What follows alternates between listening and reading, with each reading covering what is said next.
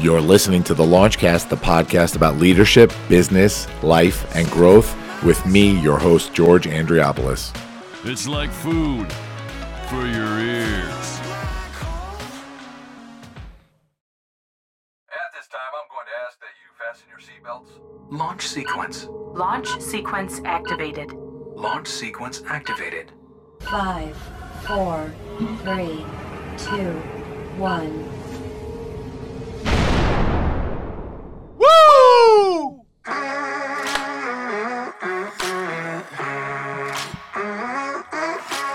Hey, hey, everybody! Welcome to the Launchcast. 52 episodes, goosebumps. You can't see them, but they're there. Episode 207. This one's called Sanity is Definitely Overrated. You're going to find out why in just a few minutes. We got to go through the whole thing. I don't think my headphones are hooked up right. Everything's going wrong. There we go. It's the Launch Dad himself bringing you your favorite podcast on the planet. It's true. It's damn true.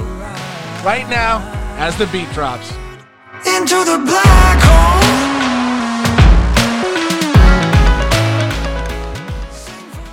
Everything is going wrong here. What is happening, guys? Thank you for joining me for another episode of the Launchcast. It's episode 207, 52 episodes in. I made a mistake last week. I think I said 45. I don't know where I got that number from. 52 episodes in since season one. It's the seventh episode of season two, and we're rolling. So, first of all, I want to thank everybody for uh, last week's episode. Last week, we uh, interviewed Lisa Mateo. So I'm recording right now on a Wednesday. This episode came out this past Monday, two days ago. This is to date our highest rated premiere and on track to be our highest downloaded episode ever, ever, ever. The feedback that we got on social media was insane. Lisa Mateo, of course, a journalist for uh, CBS News. She was on Pix 11 for 18 years uh, and, and just an incredible, incredible interview. Uh, if you guys haven't gotten a chance to listen to that, please go back and check out episode 206. It's called Let's Go to Lisa Live at the Scene. Um, man, she brought some some honesty to that episode. Uh, talked about some some trauma, um, and, and honestly, I really think that it was such a helpful episode based on the feedback that we got from not only our listeners but fans of Lisa's that that have become now Launchcast listeners. Um, incredible feedback on, on her story and how much it helped them to to hear it and and the honesty that she brought to the table. So so thank you to Lisa for that. Um, and thank you to our new listeners because we have like a whole new listener base now, which is so so cool. But we're here for a different reason. We're here for our friends from Sanity is Overrated, one of my favorite podcasts. And I and I'm going to talk about this in a little while because I am I, I'm technically a super fan. I think I think, but I'm going to ask Jen and Rob. So let me bring these two up. Let me unmute them and bring them up. Hopefully, no more technical glitches here. There we go. There we go. Those two beautiful Hey. faces. Hello, hello, Jen and Rob. Thanks so much for joining me. Well, Glad I'm to not be really here. quite sure what we're what we're doing here after you have Lisa Mateo. I mean, you're going from high just right down back to low. No, so I am I, totally. I, I, I feel fine with it. You're here for it. Oh, I'm a Yeah. I, I don't. I, I'm not rating myself at all. Uh, Lisa Mateo, is probably great. Uh, don't watch the news. So uh, there we go. I I am a true fan. I thought it was. I thought it was Dre. I thought she. I when you said for a second, I thought it was Drea De Matteo from The Sopranos. So, but that's wrong. So Drea sorry about that. Drea De Matteo was my customer back in the pharmacy industry a million years ago. Her family was from Whitestone, and that's where I worked for many years of my career. So Wait, what did she? What did she get? What was on her uh, her list of pharmaceuticals? Come You on. can't, you can't tell though. Come you can't tell. on. Is this what he's like on the show too? All the time. I just go with it. I just let him make an ass out of himself. This is That's why you guys pick on- I was going to ask you why do you guys pick on Rob so much, but I, I think I'm I'm totally getting it. No, we don't. We don't pick on Rob at all. We love Rob. so deeply. I called him my lobster in our last episode, Love Language, that we recorded Oh. on the stereo app. With the claws Uh, the yeah, with the calls, we, we mate for life. In We're we're in Yeah. it. We're in it to win it. Let me tell everybody who you are because they, they think we're just nuts right now. So, Jennifer Muccioli, she is a story producer and a reality TV fan in that order. When she's not podcasting, she is the communications director in corporate America. Jennifer has worked across her firm's global network, profiling leaders and their stories both on camera and as a video producer and off camera as a social media lead. Um, th- this this this lady right here is, is incredible. She is so talented. I, there's so many more things on here. I want to talk about uh, Athena Long Island. She is a longtime member of Athena Long Island, a chapter of the internationally recognized Athena International Organization, and she has held the role of video producer, profiling the journeys and stories of women leaders nominated for the prestigious Athena Leadership and Athena Young Professional Award.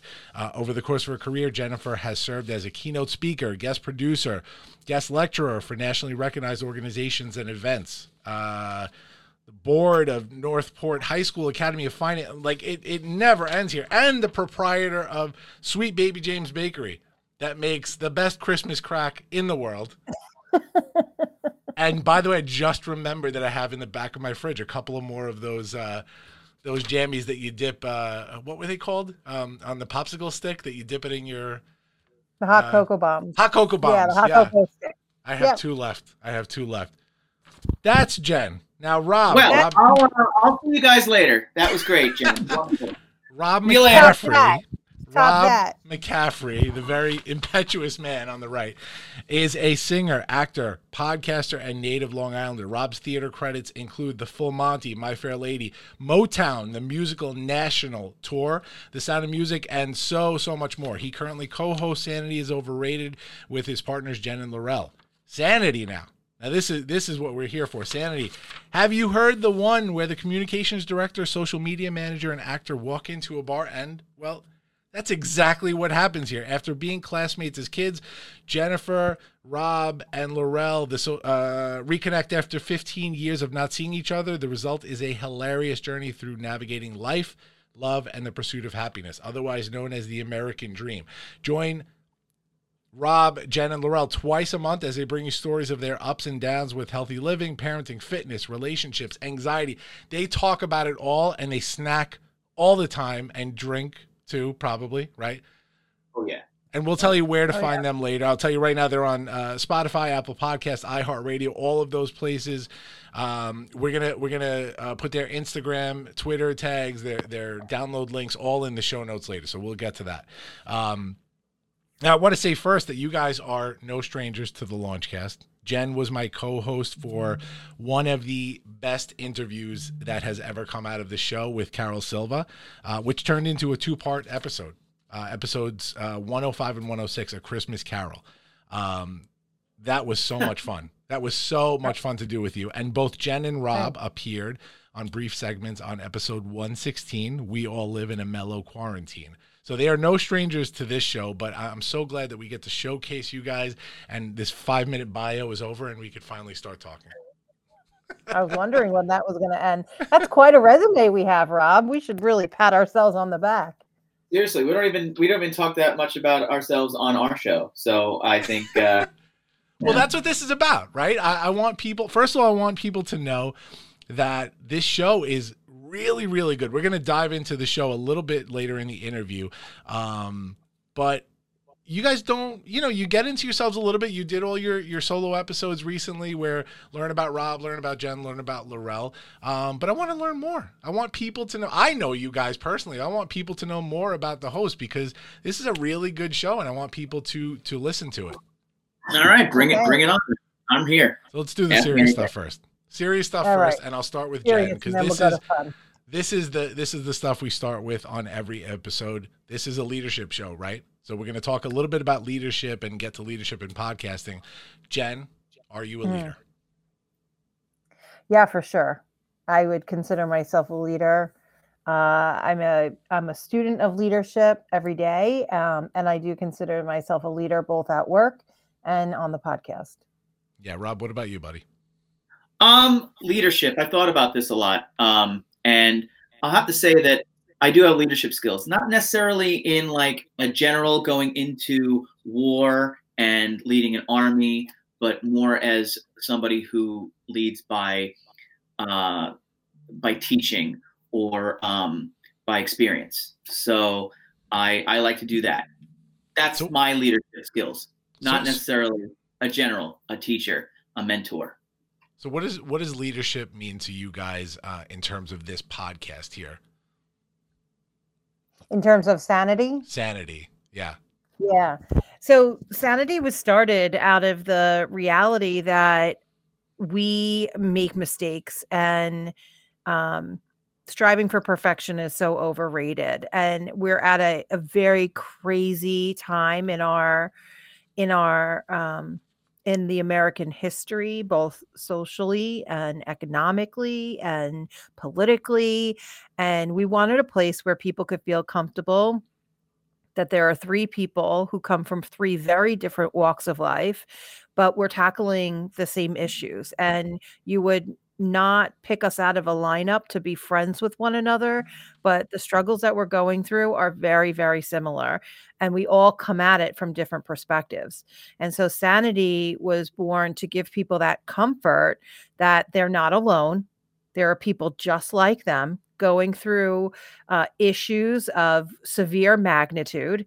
And um, no matter how you approach it, we wanted to start that dialogue just to let people know uh, that that someone is on their side. Yeah, Rob. So so you came into this uh, uh, slightly after the the start of Sanity is overrated, and we're, we'll get into that a little bit later. But in terms of what Jen just uh, talked about, as far as the goal of the podcast, how do you feel that you fit you fit into that when you jumped in? Um, I didn't. Oh, I didn't feel like I I I did at first, but um, it it it was something that I always wanted to try, and and and Jen gave me the opportunity, and and I at that point was was into saying yes to anything. Uh, I I'd always strive for greatness, and you know I'm not ready. I'm not ready. It's not ready. I can't now. In the last couple of years, I'm like, ah, I'll figure it out as I go along but I have to keep assessing how I'm doing. So I I figured let me come in, see what happens, um, see how we gel, and it worked. You know, Jen, myself, and Lorelle, we have a good little thing going. Um, you know, we saw it on the first episode uh, at the at the old studio. So I, I you know I came in just to kind of play around with them, and you know when I was making drinks, correct and um, and we just really hit it off again. So, um, what was the question? How do you fit anymore. in? How do I fit in? Um, you know, I mean, do, uh, do He's have I ever fit in? silent.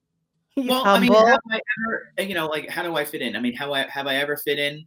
I mean, I was thinking about this recently. I mean, you know, I'm I'm pretty much a loner. I I go from show to show to show, um, as far as theater's concerned. Um, so I I don't I I you know walk to the beat of my own drum and um, whatever whatever like the the whatever like in the Venn diagram that me, myself, and Jen and Lorelle, you know, meld. Like that's what it is. I, I don't know what that is just yet. Um, it's been a year. Um, you know, I, I, it's me and two women who have a, uh, you know, careers and children, and I am a perpetual bachelor who does theater and is still trying to make it happen um, consistently. Yeah, love it. Love it. And we're going to get into all that. I, I want to sort of do what we do here on the Launchcast, even though this is going to be a little bit of a different interview because we're going to focus mostly on the podcast towards the latter half. But I, I want to get into the stories a little bit, right? So so people can learn about you. So let me start with Jen. Rob, you can go take a nap if you want, real quick. It's going to be a long time. I can tell you that. So, so we all grew up here in the Dale, here in Farmingdale, New York, in the heart of Long Island. Um, some of us part products of Farmingdale schools, other Catholic schools in the area. Um, so, Jen, I, I want to start with you. Tell me, tell me about young Jen. I, I know Jen now. I know Jen for the last what? Geez, how long do we know each other? Maybe like seven, seven, years or so. At least, yeah, Right, at least some- something years. like that. Yeah. So tell me about young Jen growing up in Farmingdale. Yeah, so um, young Jen grew up in California. Just uh, a little So- side message. So there. young Jen that grew up in Farmingdale is elsewhere. So I'll bring her on Right. next time. Yeah. young young Jen. Um, if we want to go way back, young Jen was born around the block from where old Jen lives now. Um, but uh, when I was young, I I moved out to California um, and really bit into that theater bug. Um, and that's how Rob and I initially connected when we were in middle school, and my family moved back here to to Farmingdale. Um, and it was uh, it was in the theater where I found my voice, and it was through being able to transform into different characters and um, take on their personas that I I allowed myself to be vulnerable and really get into who they were and what they were experiencing and um, be able to convey that through uh, song and through characters on the stage. And so I I felt that passion very deep down in my soul, and I carried that through uh, high school where I was um, not picked for every single audition I ever went on. Um, and so I suppressed a lot of that um, into that, and I transformed that into "You're not good enough." So then I became that persona. You're not good enough, and I traveled for the next decade of my life, um, constantly beating to the drum of "You're not good enough," which which made me push myself to the limits, both with school and with anything that I that I touched. I had to be the best. I had to be perfect, which led to another decade of just never meeting my own expectations. So it wasn't until um, a, a, a life event in my life that I had to take a step back and say, um, you are good enough and allow myself to be in a place where I was accepting of who I was and um, I was uh, willing to admit that I make mistakes and I don't need to have all the answers. And it's okay that I can push back on somebody and say no. Um, I don't always have to be the one at the head of the class raising my hand, volunteering for the opportunity, raising the most money, being the class president, being promoted at my jobs, but I could just be comfortable in my own skin. And that led me to create the podcast. Yeah. So I- I want to know, man, you covered a lot there. So I, I want to know, um, you know, once you started sort of coming into your own, and I know you've talked about um, uh, performing a lot, you know, when when you were younger and and having such a strong passion for that. Did you have um, back then any kind of sense of what life would turn out to be in terms of of a profession? Like, what did you want to do back then? What I wanted to do was be on Broadway, um, which is why I admire and am and constantly inspired by Rob, because Rob has been able to take the dream and the passion that I had and make it his life's work. And and not only has he been able to do that, but he does that well. And he does that and he just makes it look so easy but I come from a, a family that didn't accept that, that it wasn't the answer for me. It wasn't my path that they chose for me. Um, so, on the other side of admiration and inspiration by Rob, there's jealousy that I wasn't able to travel down that path, which is, which, you know, I think had I had I had the opportunity to do it all over again, I actually don't know if I would be on Broadway. I one would hope, but I'll tell you this much I sing at every chance I get to my kids. They tell me to shut up and I sing in the shower and I sing in the car and I sing like no one's watching. Um, and I'm and I'm good with that. I'm cool with that. I remember a moment. Uh, we we were having a meeting in my office. At some maybe we were just having lunch in my office. I don't remember what it was. A couple of years back, somehow it came up th- this whole theater nerd thing, right? And I told you that I was uh, a, a total closet theater nerd, and some we, I'm pretty sure we broke out into some Rent song in my office, right? um, you know, it's funny that uh, not funny, but it, it, it's crazy hearing so much about um, uh, a person a person when they're so introspective and and really they're they're being honest about themselves. When when I first met you, that first year getting to know you, um, in terms of what you do for a living, your knowledge base in what you do, I was like, man, she is like powerhouse. Like I, I remember saying uh, to to my wife uh, that Jen's like a genius, complete business genius. Um, and then you know, I, I would always see the, these moments, and I wanted to get into this where it, it and I think this is why we clicked.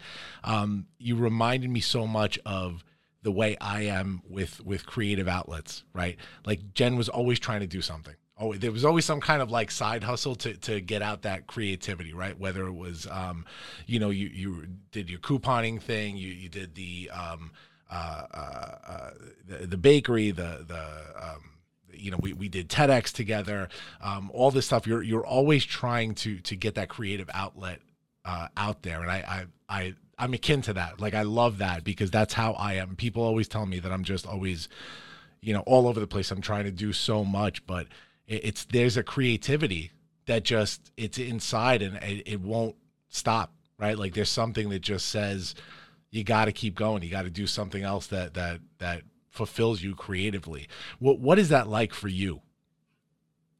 Well thank you for the compliment. I really appreciate that. Um it's like a jitterbug that's inside your head that you just can't quiet down when you are a highly creative person which i i feel like I am, there's always a pad and pen that has to be nearby because there's always a thought in my head that has to get out.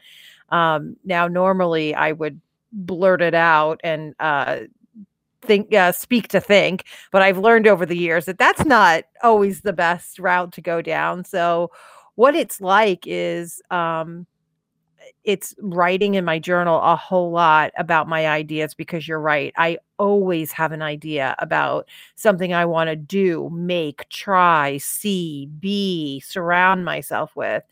Um, and then it's about going out there and getting those experiences that almost satiate that desire and that that spirit of creativity. So surrounding myself with people that are like-minded and totally different minded than I so that we can have that good debate or we can create something together or there's a piece to the puzzle that that I can't quite figure out which is why great people like Rob and Lorelle come along because they complete the puzzle. Yeah. Even though that's a saying that Rob and I hate, you complete me. It's together we sort of we make that work. Yeah, no, I love that. You know, uh, I just had a conversation with somebody yesterday where they said that nothing, uh, nothing good ever gets done. No progress ever gets made unless you really push and and it's hard for you. You know, and and so, um, you know, in those those spouts of, of creativity when they come out and they just sort of vomit onto a, a piece of paper and you don't know what what it's going to turn out like. They're they're tough to to to get them to come to fruition. But but when they work, man, uh, I mean, I'll you and I have worked on a couple of things together. We eh, and this came up earlier today, which was total coincidence. But we did that John Gordon project. Uh, mm-hmm. four years ago, which was so so much fun. Jen um, was able to secure the author John Gordon for a project for our our kids' uh, elementary school, and we we brought him into my office uh, with with the principal and assistant principal, and we did a, a, a, whole interview series with him that got shown to the kids. Oh my God, that was so much fun to do. And then TEDx Farmingdale, um, and, and what you said about like-minded and different-minded. This is this to me, having now gone through this, I have produced three TEDx shows to date. Two TEDx Farmingdales and co-produced a TEDx Women event uh, in Deer Park, um, and that that TEDx Farmingdale event for me was transformational. Um, and what I loved about it, as the two creative minds behind it, you and I, was that we fought the whole way. Like it was not easy.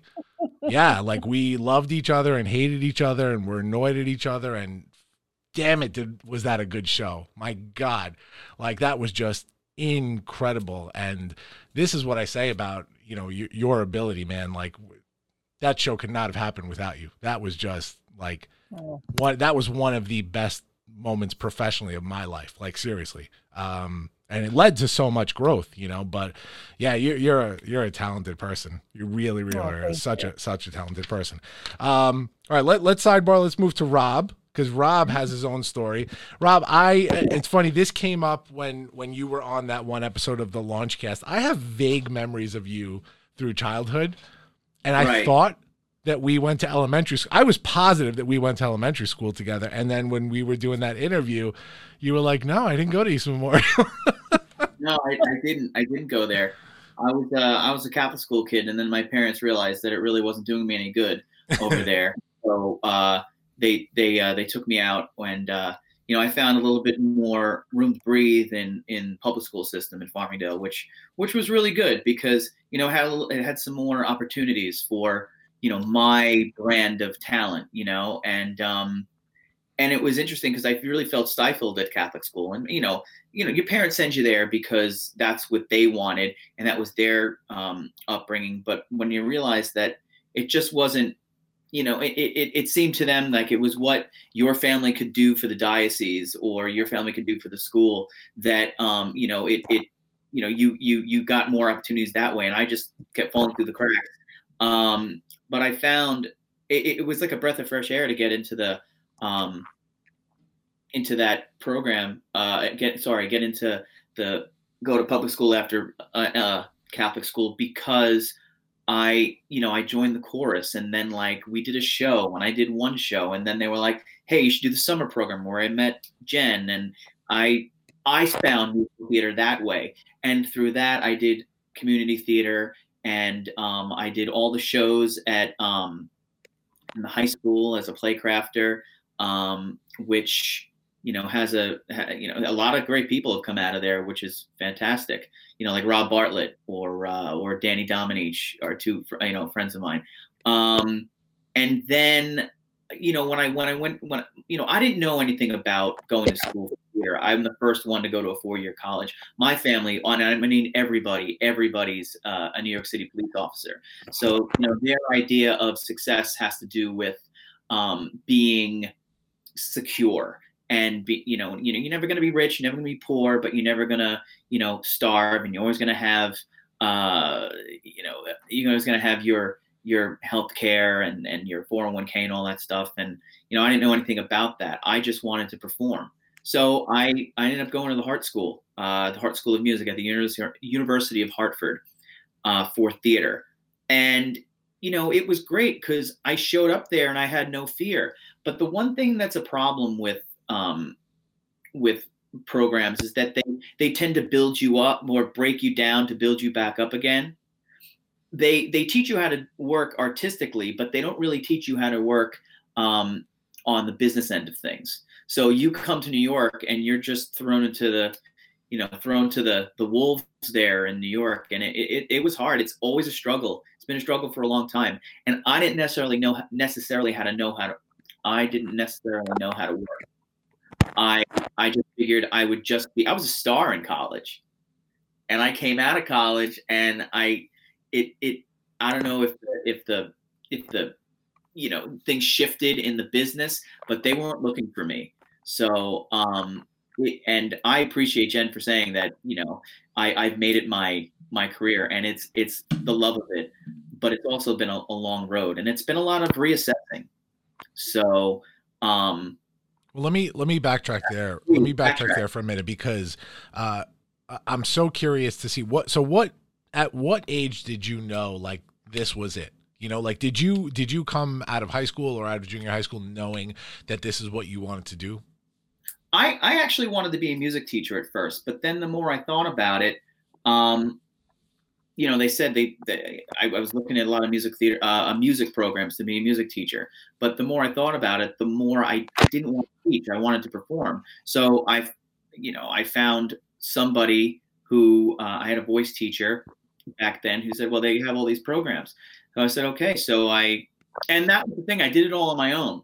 I, I didn't know about you know, going to visit the colleges or anything like that. So we, my father, me, and my mother, we just, you know, threw caution to the wind. I, I did a bunch of uh, college entrance exams and all that stuff, and and uh, applications, and I threw them out. And I had, you know, I had two that I went to. I went to Ithaca, and I went to uh, Hartford, and I got into Hartford. And I didn't get into Ithaca, so I went to Hartford, and um, you know, it turned out to be a, a really cool program. Yeah. Yeah, so I would say your answer your question.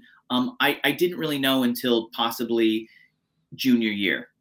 Yeah. That that I, I knew I wanted to do something, but I didn't know I wanted to make it a career. I didn't actually know that I could make it a career.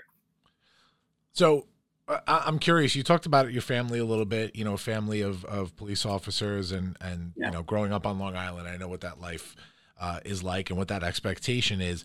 Um, what kind of feedback, what kind of support, or or even pushback did you get from from peers? You know, from from going forward. I I know that you know going to the same school, and and you're you're only a year older than me, so. Um, I remember, you know, the play crafters and and um, you know that whole scene and i remember when we we were growing up it's a totally different thing than than what it is now right Yeah. um so accepted now so like part of a part of the culture there at that school i'm excited because my daughter will be in that school in another shit two years.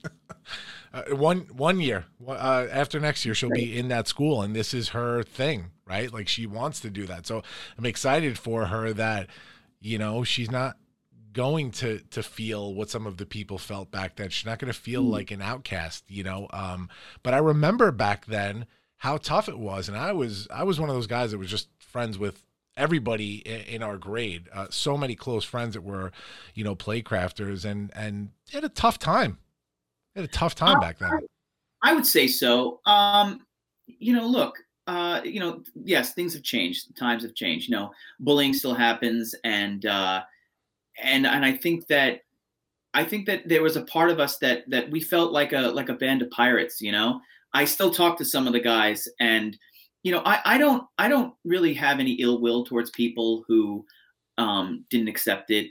Uh, I've I found as time went on, you know, with the you know advent of social media, you'll get in touch with people, or you you know, or you'll you'll you'll see how their lives are going, and they have families, and you know, this person's doing this, and this person's a doctor, lawyer. Um, but then, like, you end up going to the uh, the reunion, and you end up talking to people who have grown up and they've they've said you know hey you know i really admire what you've done and i i i, I always wanted to do it but i never had the the um the wherewithal to do it. I didn't have i was worried that it, that somebody might make fun of me or you know i'd be bullied and i i'm, I'm i always admired what you did. And i always said um, well, I, I appreciate that. I, I i'm sorry that you didn't have you know you didn't have the, the courage to do it um but it, it it wasn't easy. I, I i actually feel i felt a little bit more invisible than anything else. You know i don't necessarily feel like people were like pushing me into lockers or anything like that but i i do i do remember being just invisible and i remember always wanting to fit in and i remember every year you know every like September, you get your your clothing, you get your new school clothes, and you dress up for the first day of school. And I remember every year just going, "This is going to be the year that they see me," and they never did. Yeah. And and and that and you know like that imprint on you as a kid that stays with you for a very long time. And um, it's only recently, you know, last couple of years that I've kicked that that needing approval to to exist, needing approval to to you know to to create and needing needing somebody's approval to uh to be who I want to be to be Well, myself I, I'm I'm curious um, because I'm I'm with Jen here, right? Like I'm curious to hear what it what it feels like to hear something like what Jen said to you before about her being jealous uh, of what you do to a degree. Because I'm I'm totally with Jen here. Like this was something that I don't think I I had the the passion that you guys did um, in my youth. I definitely was somebody who who looked at performing and was like I, I would love to do that right um and i did the whole thing man you you're looking at mug three from miss lindsley's give my regards to broadway 1993 my friend this is mug three um but God, you know God, I mean, you know, Miss Lindsley, yeah like incredible in force peace. yeah. Um, but you know, uh, it, it's something that when when reality set in, that that wasn't a feasible um, choice to make going forward. You just kind of left it there. But now, right? To hear somebody like Jen saying that that she's jealous of that, and, and to, I am too, man. Like honestly, and I think we're all enlightened people here, and enlightened people don't measure things by security or, or 401ks or, or whatever, right? Um, enlightened people measure things by happiness. That's success to us. And so what something I admire about you, and I have it in my notes here, is your the lifestyle of a performer. I've heard you talk about this personally. I've heard you talk about this on Sanity. You embrace it, and I and I love that. It's so authentic that you embrace it. That you get like, hey, there's no show right now. You know, I got to bartend. I got to do what I got to do until the next show, and then back to my passion. Right? Like, uh, Right. it's so authentic that you do that. You know, and so I, I just want to I want to see what it feels like to sort of hear somebody like Jen say that to you.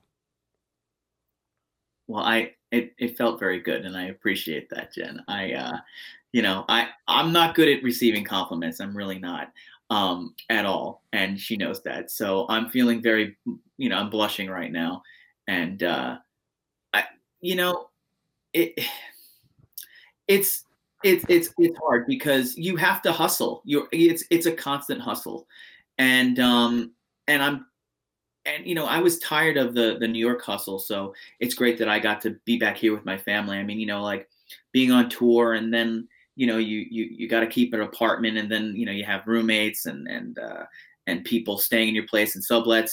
And then I was like, I don't want to do that anymore. And my family was like, come home, and I did. And I have a good base of operation. Um, if I hadn't come back here, I don't think I'd be working with Jen right now. So things happen for a reason, right? Um, and um, but you know now it's like, how do you, you know, I, I I did a lot of throwing stuff up against the wall and seeing what happens.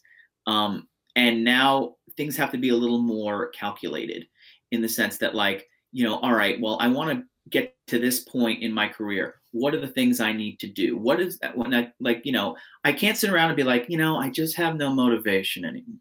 Because mo- motivation doesn't exist. You know you can have inspiration but you also have to have discipline and discipline is the key word.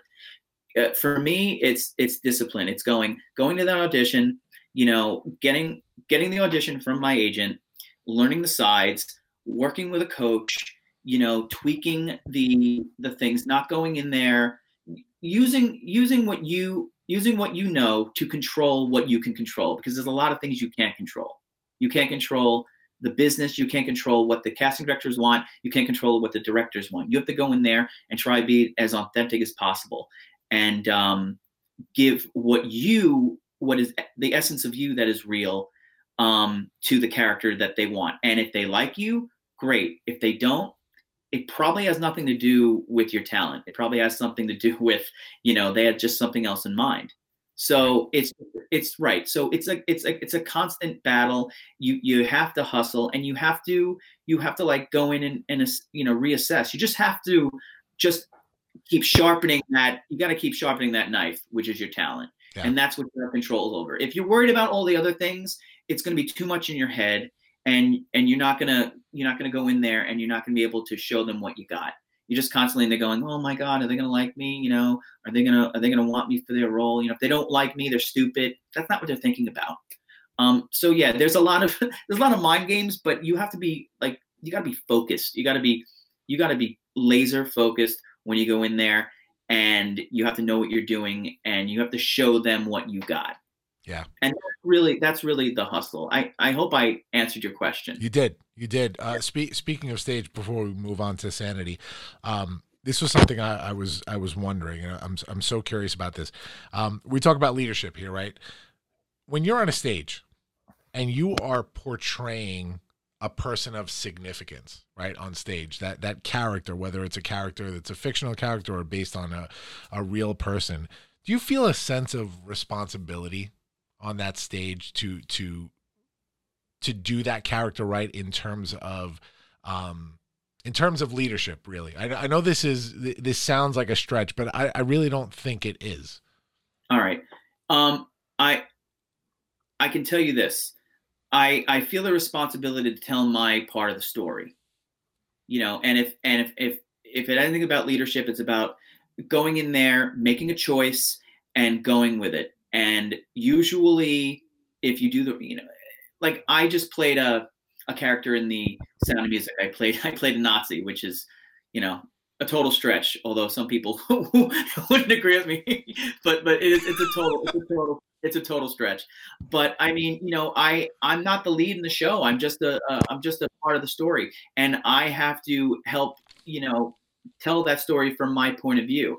Nobody cares what i had for lunch you know but um i have to i have to be there and i have to i have to be there for the the lead roles for the captain von trapp and maria and the kids.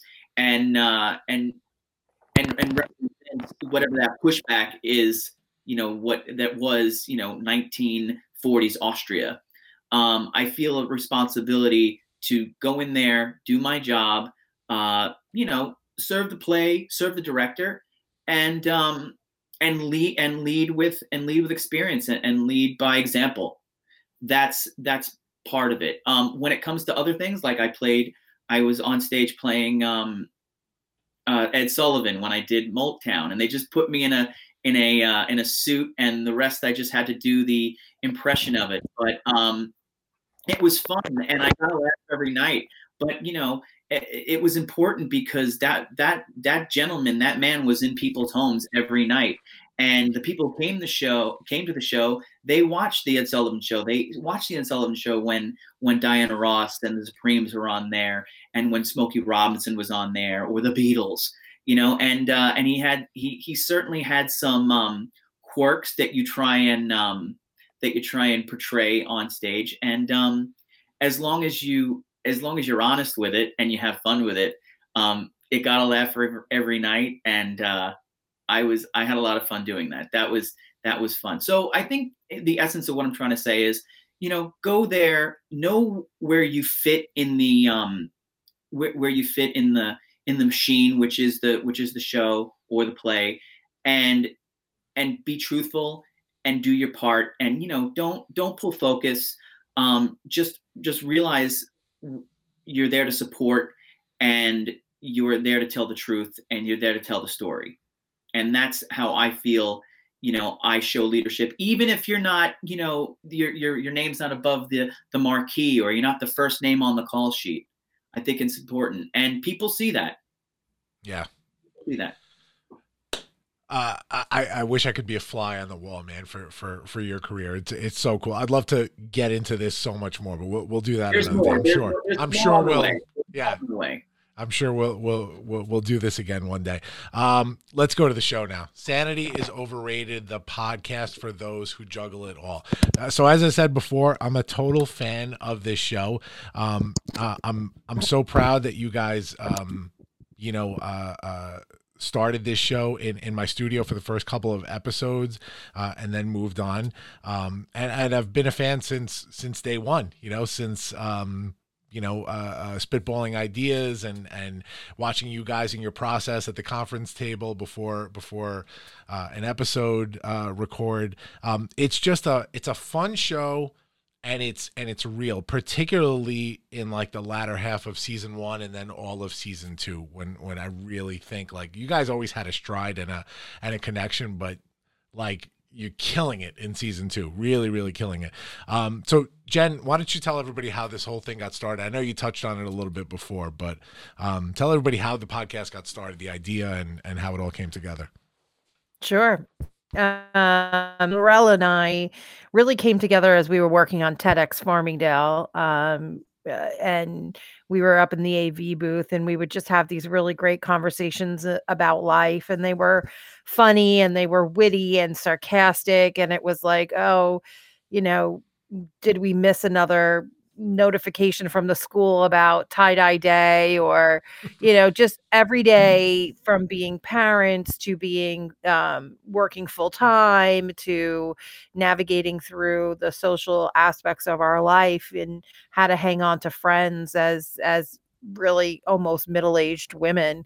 Um and one day we went to dinner and i remember uh, we were having sushi and we're like let's let's do a podcast let's just record a podcast. We've got a lot to say, and I bet that there are people out there um, who will want to listen. Um, and subsequent to that, uh, I own a bakery, and I was catering an event that was nowhere near my home. It was at a ridiculously lavish, wonderful event space on the North Shore. Um, and I walked in, and who was standing behind the bar but my friend Rob McCaffrey? And I was like, what in the Sam hell is this? and it had to be something more than just a chance meeting because there was no uh there was no viable reason the two of us needed to be in that space and yet here Yeah. we were so um a couple days later i i had this brilliant idea for um the podcast that we were just about to get ready uh to start to say why don't we bring in a bartender? Um very clubhouse very bravo clubhouse watch what happens live with andy cohen esque why don't we bring in a bra- why don't we bring in a bartender every episode and we'll have a signature drink and so i texted rob blindly and just said this is a very high level this is my thinking. Can you meet at this time at this place? Could you bring this the following things? And he just wrote back sure. Now fast forward a year i'm still texting rob long text messages of my thoughts and he writes back sure only for me to realize he doesn't actually read the text he just says yes and then shows up and then says okay what are we doing so that night, the night, let me take you back to that night that he was supposed to show up and be the bartender. He came with half the ingredients. And you were I'm like, to have the other half. Do not. Uh, we can't how are you? But you. Excuse me, you I think to- I have the floor. bring something. Oh, you could Don't totally feel curse here, by the way. This Don't is bullshit. explicit. You were supposed to send. Don't bullshit. You were supposed to bring something. A bartender always brings his tools. I'm going to leave it right fucking there. sis, bullshit, Jen. Okay. I bring my tools. a, bar, a bartender always brings his tools. So he made us this ridiculously disgusting drink, and well, which I finished two of maybe. And I said, "Why don't you sit down and just shoot the shit with us?" And he sat down, and we got on this tangent about mealtime and he said you got to make like steak pizzaiola or and That is the most. And I'm like- I'm upset by your Italian rendition. Steak pizza. Steak pizzaiolo. Steak pizzaiolo. Go What's that? screw What do you yourself. call it? and i said i'm name. I said, I'm never letting this guy out of my sight again. I said, I did it once. I did it once when we went our separate ways when we were little. I'm never letting him out of my sight again. And I said, Rob, will you join the podcast full time? And he said, yes. And it's been a joyride ever since. This episode is sponsored by the new cohort of the Leadership Experience. Unconventional leadership brought to you by yours truly, the launch dad himself, George Andriopoulos. Our new cohort is starting soon, and not only do we still have the same four courses, that's right, the public thought leadership track, the career leader track, the entrepreneurship track, and of course the podcast experience, we have our first graduate level up level, inimitable, the newest one on one leadership class. This is for not only if you have taken the leadership experience core class before and are ready to graduate to the newest level, but for those that have experienced leadership and want to take it to a new level, Inimitable is for you. I'm not even going to talk about it in this commercial. You're going to have to contact me. Check out the leadership exp dot com for details and to sign up for information. Inimitable is coming at you. DM me for more info. Later, guys. Yeah, and and the focus originally, I don't remember what the tagline was, but the focus originally was uh juggling motherhood, right? You know, you you always go back to that. And um, yes, we did have one graphic uh rendering where it was a mom who was who it was like a stick figure of a mom who had Uh-huh. 18 different arms and in each one of those arms was a different aspect of her life. Um, so yes the show's original intent was about parenting and the different perils of parenting and how to juggle it all. Um, quickly did we pivot from parenting to just be about really important topics that impact our life Yeah. and so we've done a deep dive through season one. Um, as we were trying to get our footing, we were hit with a global pandemic, and we quickly had to learn how to cope. And not only cope, but hold a relationship together that we knew needed to be together, but we weren't exactly sure how, and we weren't exactly sure what. And so we just got on the phone and we talked about what was on our mind and we we said these are check-ins. And we recorded these check-ins and we put them on zoom. We launched them on our um, podcast channel and people just kept coming and listening. And then we said if they're listening we need to keep talking. And we had no agenda we started every call by saying what's what's happening in your life?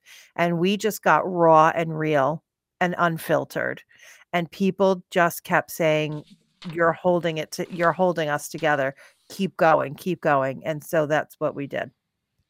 Yeah, uh, Yeah. when when Rob joined, um, I he brought this dichotomy to the group that I, I thought was like such a perfect addition, and, and I love that it was just a fly in the wall to watch that, um, you know, a, as it happened in real life, and then listening later on uh, when I would just listen to the episodes, and man, like you, you talk about a pivot, but it's really like an evolution. I feel like you know you guys quickly found that footing and the the theme of the podcast and the voice of the podcast quickly evolved and started gelling and i know you guys worked your asses off um to, to just be as authentic as possible and and and start talking about stuff that was really important to you guys uh, and it was so fun to see the the the growth of the relationship you know you you actually i was you know we talk about being jealous of rob's uh, career i i was listening to your podcast and I was like jealous of the group dynamic. It made me want something for this show, right? Like I, I love what I do here on the Launchcast, but there's an element of having others that that I'm not interviewing, right? To to be able to have a conversation with and just talk about, you know, what's happening, what's what's going on right now, how are you feeling? Um and and I was I loved what you guys did with that. It, it made me want to bring that element to my show, which didn't didn't really work um, for my show. But um, talk about talking about the growth. Um, season two, listening to you guys was just such a huge change. Like you guys came to play, and particularly, I remember texting you guys season two, episode two, called "The Answer Is Anxiety." That's the show to me that was like, fuck, game changer. Like this, this podcast is here to stay. Like it was just real. It was a time where and I think I told you guys in a text message, not all of us could be so brave to to reveal our fear and weakness right now in this time because some of us are just holding it together for so many other people and we, we we're not able to. And so just listening to people um you know be honest like that in a, in a time that was just so fucking nuts for everybody like you know uh talk about like losing our minds right? Um that that episode was the game changer for me. So um you know to talk about just the the growth to to that level and and what that felt like bringing that sort of you know p- putting the playfulness aside for a minute and just being real Yeah, I think for sure what you felt is something I think the three of us felt, and our AV director Jeff, who's um who's our silent hello partner. So he says hello on every episode, but that's about all we get out of him. I don't I think- know. We, we we might get more out of them soon. soon.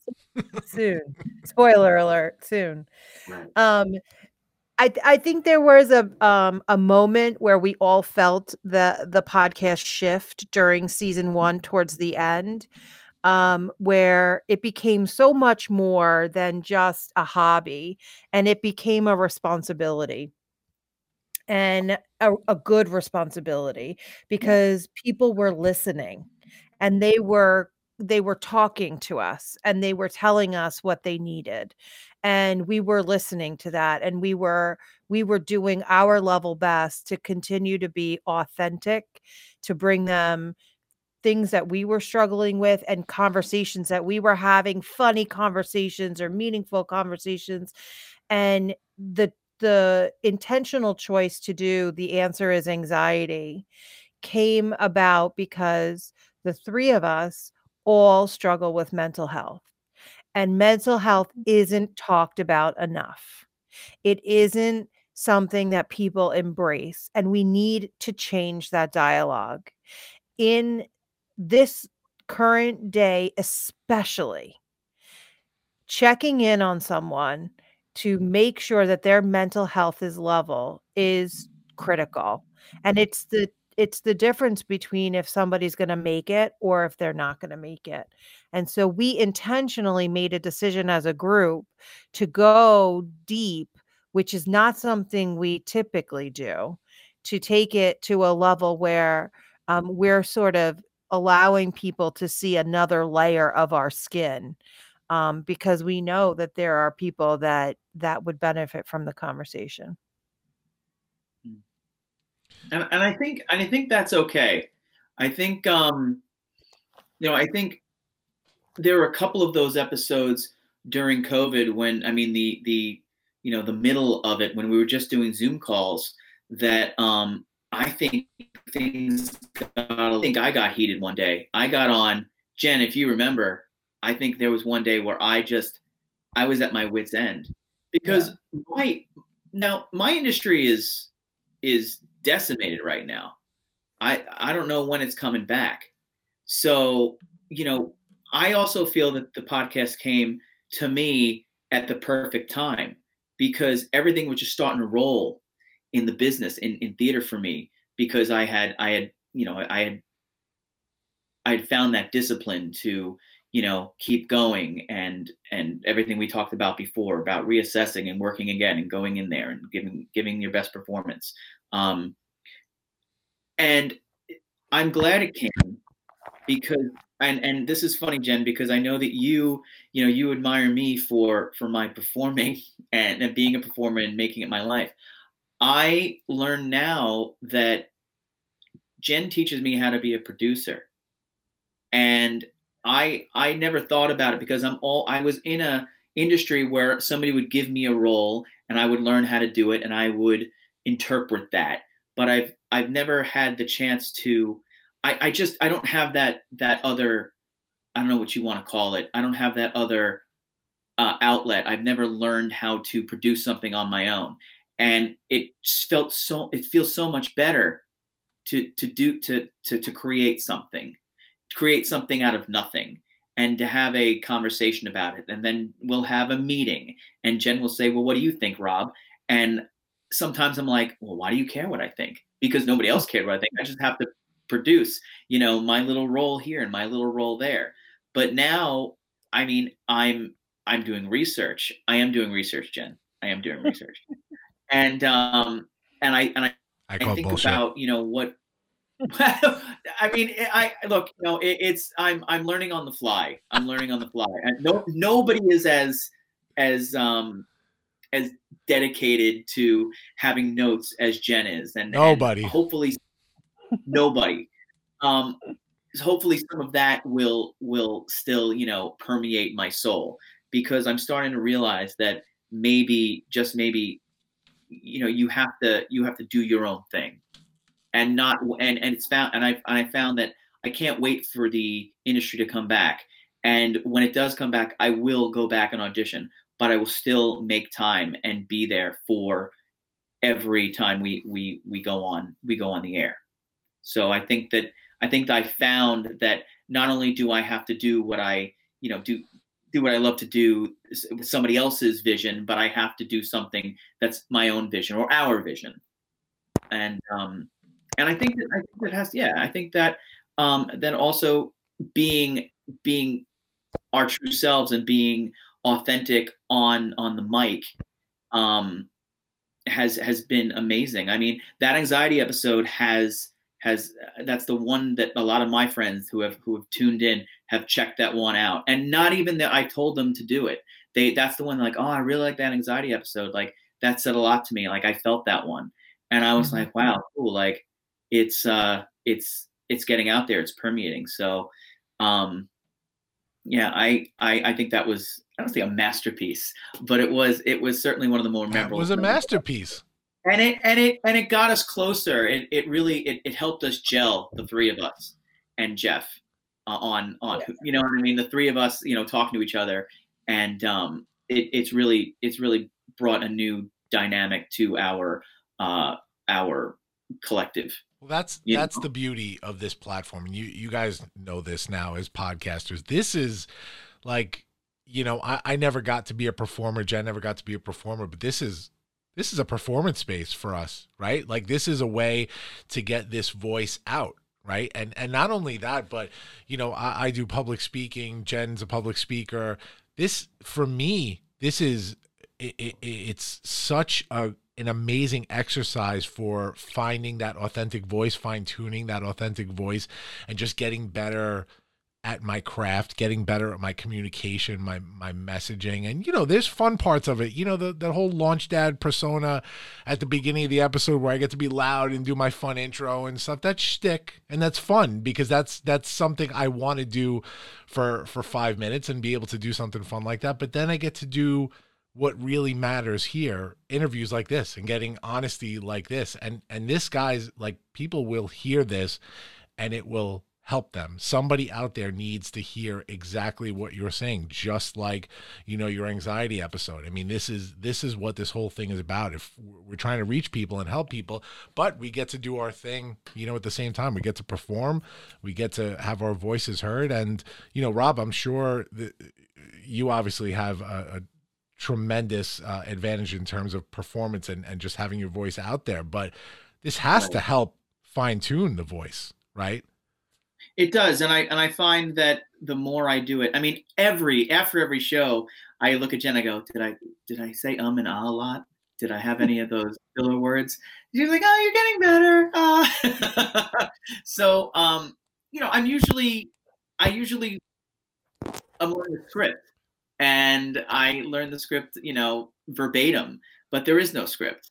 You know, there's there's a there's a there's like bullet points, but there's no script so i'm finding it easier to to communicate to express myself i need to slow down and that's one thing i need to do i when i go i speak a mile a minute and my brain just goes you know out there and i have to learn how to collect my thoughts and speak a little slower especially even on here right now i'm like am i talking too fast Yeah, i'm going to call jen after this and be like so how did i do but i think that that that's you know, I think that's what we and, and I think that that's the best thing. Like I'm pulling, I'm pulling things from each people. I'm, I'm pulling things from Lorelle. Lorelle has a very laid back attitude on that on the show, and I wish I had that.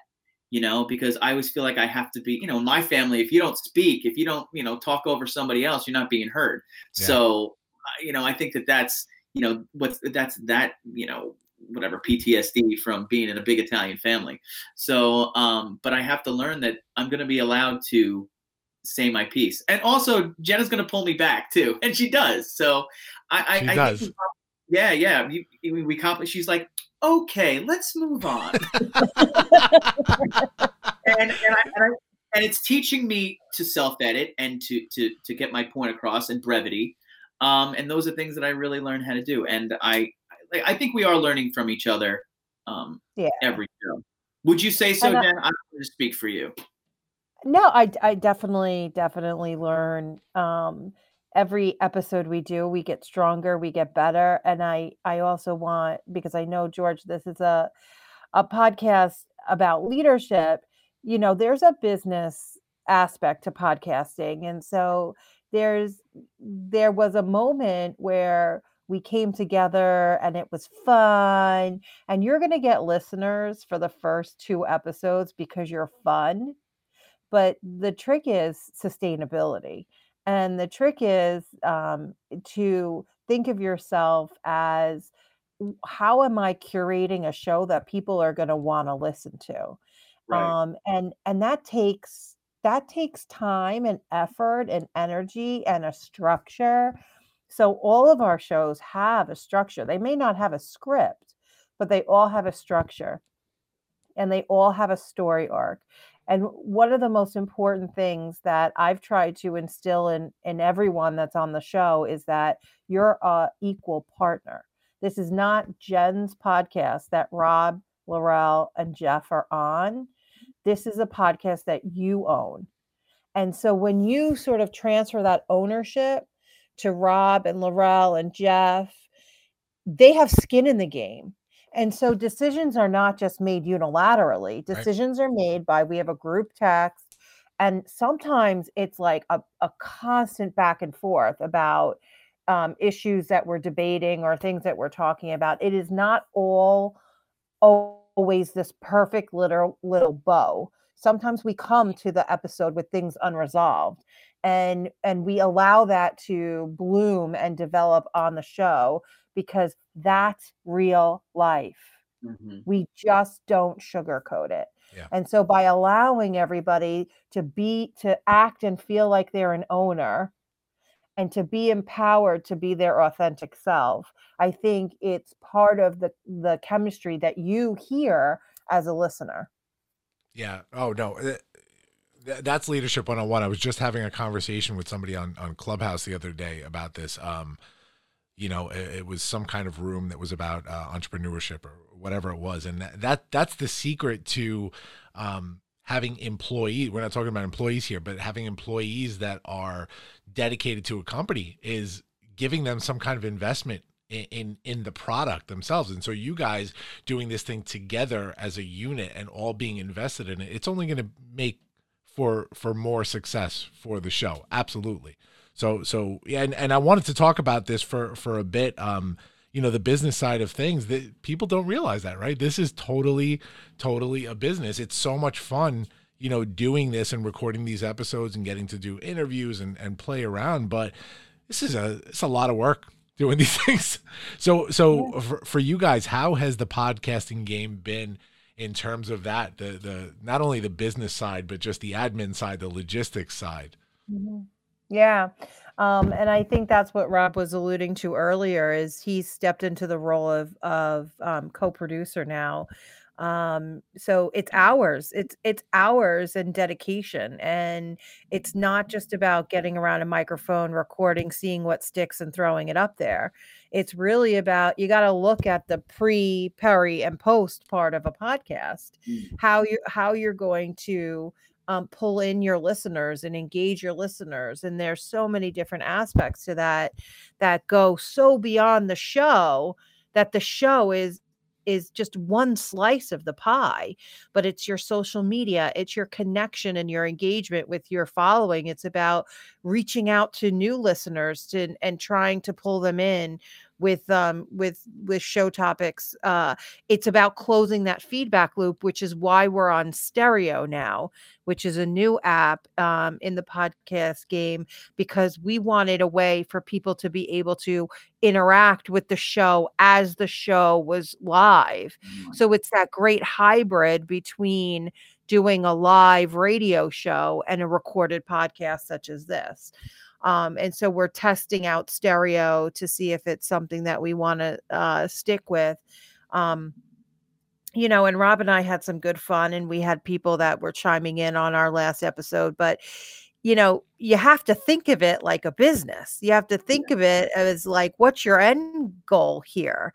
And if your end goal is to monetize your podcast, then you have to be ready and be committed to treat it like a business. Yeah.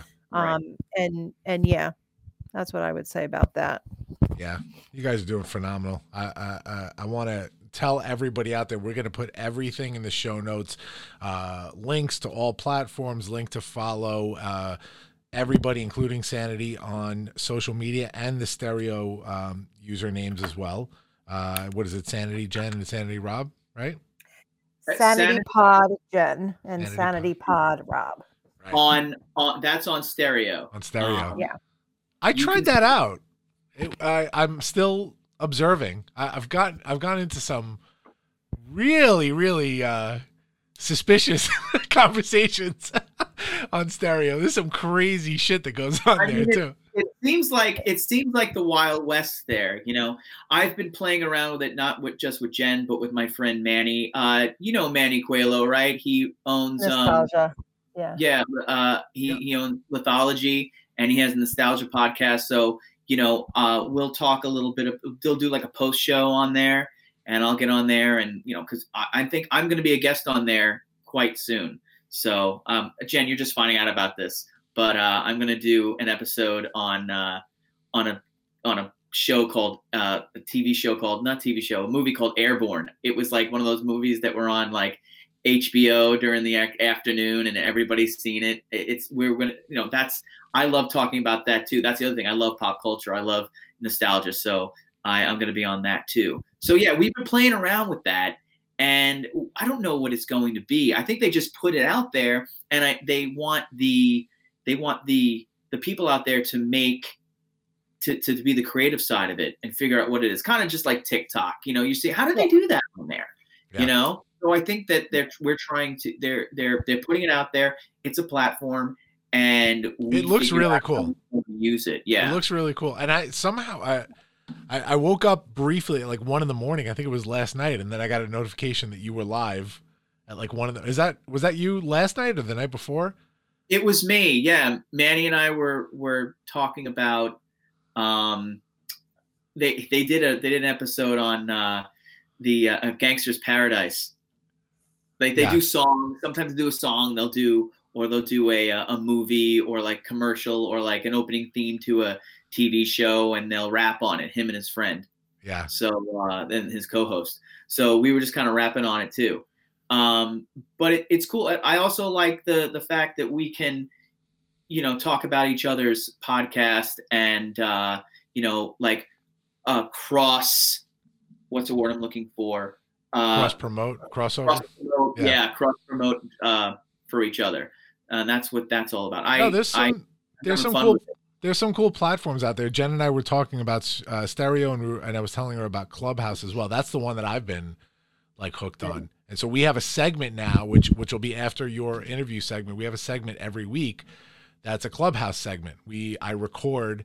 Uh, create a clubhouse room and and record it, and it's similar to stereo, I, I guess, in a way, but it's not like where people send you recordings. It's all live conversations in a room. It's all drop in audio chat. There's no text, no nothing like that. So it's, pretty cool. You guys should should check it out. Get on there too. It's uh it's very very different and it is super super hot right now. So we'll see. Honestly, for for us too, doing the segment on there. Week one was kind of cool. Week two, we did a whole episode about Clubhouse, but week two we did after the Lisa Mateo interview, we did uh, a segment that was supposed to be like a 20 minute segment. It turned out to be an hour long room that that I hosted and there was like 15 people in there and and some great great conversations. But what was cool was from a podcasting perspective I had 15 more guests that I, I I shared some of their stuff in our show notes. They shared the show out and I'm sure they were a big part of last week's episode being being such a hit for us. So yeah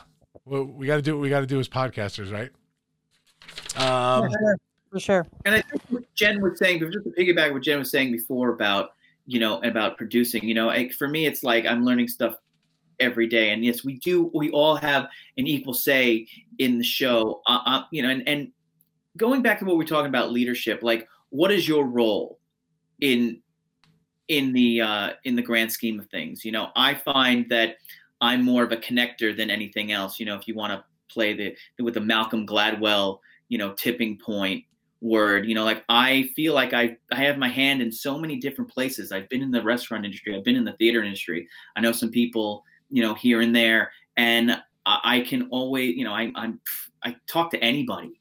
So sometimes i found that i i have more of a network than i thought i did.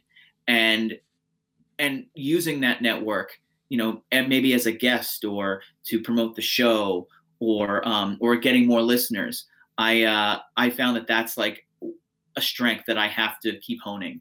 You know, w- would you agree, Jen?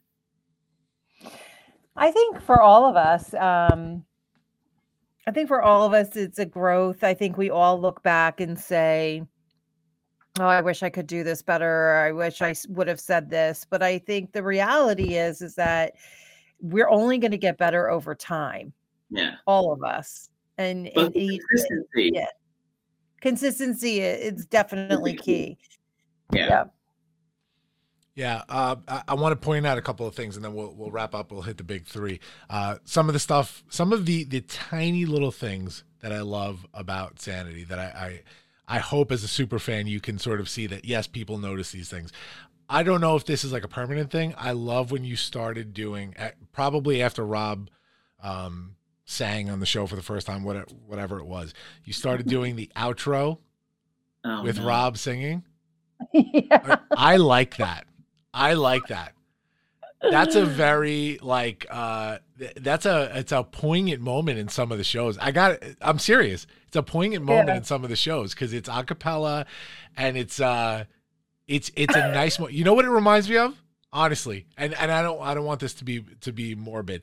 Um you ever see when they you're a pop culture guy, right? So Saturday Night Live when Phil Hartman passed away. Phil Hartman Yeah. passed away, they always play that sketch where it wasn't really a sketch. It was Phil Hartman singing this like goodbye song. It was probably when he left Oh, Saturday Night yeah, Live. Yeah, yeah, yeah. I And remember that. and it was that's the moment that it reminds me of. It's a very poignant moment, you know, in in the shows. I hope you guys continue that because it's kind of it's kind of cool. Okay. We'll, we'll we'll we'll do it from time We'll to time. God. We'll take that under advisement. yeah, yeah, yeah. We'll do it from time to time. I, uh, you know, I, I just do it on the on the fly. Sometimes, sometimes Jeff calls me up and he's like, "Hey, can you sing a couple of bars?" And I'm like, "Oh man, I gotta, I gotta set up a better way to, to record." like, there was one that I was just like, "Oh God, just t- don't do that again." Um, no, but that's where the perfectionist comes in in me. But sometimes things, you know, we did that musical episode, and and th- some things, you know, are right off off the cuff and they sound great, and sometimes they don't. But you know, that's that's life, right? That's life. Yeah. That's Yeah. life. Jeff, love Jeff. We all know and love Jeff. The character of Jeff though is just incredible, genius. Jeff is a genius. Jeff Jeff is the real mastermind behind the show. Don't don't let anybody fool you. Yeah. Jeff, uh, we're gonna get Jeff to talk more. Um, Jeff has expressed interest in potentially doing a 10, uh, 10 questions with Jeff episode. So stay tuned for that. Um, but Jeff is is Jeff is talented beyond beyond his, beyond his own limits, beyond what he thinks Yeah. and he is Yeah. just And we are just so dude. grateful to have him he's just such a great dude nobody can have him don't poach him from us uh we you know he's ours and we love Oh, him well, it'll uh, cost you. It'll cost Huh? you. It'll cost you. You can Oh, have it, yes. It'll cost you. it'll cost you This is Love a it. business, ladies and gentlemen. This is what we've been talking about. Yeah I'm not going to talk about Robin Flux because that that's been played out. We're not Oh going to my go into that whole thing. But I do want to say before we go into the big three that I've been saying since the episode, the recent episode with Chef Allison Fasano, our friend. Uh, She's been on the Launchcast as well. I see little hearts and rainbows around Rob and Allison every time you guys talk to each other. I just want to put that out there. we, we you know what? I think i think she's wonderful. She's a fantastic chef. We have you know and when we just we we click. She's she's she's a good she's a good girl. Um we we do i haven't talked to her in while. She's been so busy but yeah um she just won on uh, food network supermarket stakeout yeah we we talk Awesome from time episode. to time i i i adore her and we've become we've become good friends i i i wish i could talk to her more uh but you know that's that's how that's how it works hearts i don't know i mean Hearts like, and yeah, rainbows. I have a okay. I have a soft spot for Allison Fasano. I have a That's all I want to know. Let me let me just imagine. There it that's is. all I I want wanna know. I give you a little tip. Two Yeah. words. Celine Dion. Just play that for her. It'll be over. Yeah. Completely. Uh, I'll over. tell if, if you listen to this, um, Allison. Uh, just you know, I, I know you're busy, but just you know, answer the text. That's all I ask. All right, guys. Time for the big three. The Big Three from the Launchcast. The The big, three. three. The big, Big three. three. We are gonna throw Hallelujah. some stuff out at you guys. Well, I guess we'll I'll go one at a time with you guys. I'm gonna throw something out there, and you're going to give me your top three. Quick, concise answer. All right. Okay. Okay. Let's go with Rob first. Rob, three favorite episodes of Sanity is Overrated. Uh, I would say it would be the cereal episode for sure because I ate all the cereal beforehand. Um, uh, obviously the anxiety episode, and I want to say the musical episode we did a couple of uh, episodes back. Yeah, that was fun. Oh, I got sandbagged on that one though. By the way, if, Jen, don't look at me that way. She's not saying anything. It was supposed to be a joke. Yes, they they they they they they double teamed me on on uh, on, the, on the questions, and uh, I know I I liked lost. Those I nights did. are the it best. little bit. by the way, if I ever get to be lucky enough to guest on your show, I would love to sing some Hamilton with Rob. I'd love to duet with him on your show. That would be incredible. We'll, and we'll, we'll do hey, some of The this- this Schuyler pilot sisters. lifelong dream of mine. Yes. All right, Jen. Mm. Oh, we're gonna get deep on this one. We're gonna get deep on this one. Give me the three most impactful moments in your life, and I'm gonna I'm I'm talking about in a way. You know, we talk about in the show uh, uh, something called spark moments, right? Spark moments being um, a moment in your life that was so poignant that it led you down a path, good, bad, or indifferent, um, but that created a change in your life.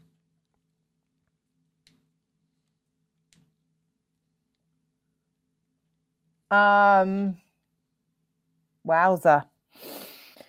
So I would I would say the birth of my uh, the birth of my daughter Olivia and son Wally changed my life. I'm gonna I'm gonna group them together. Um, the death of my son James changed my life forever. And um, the third most impactful time of my life.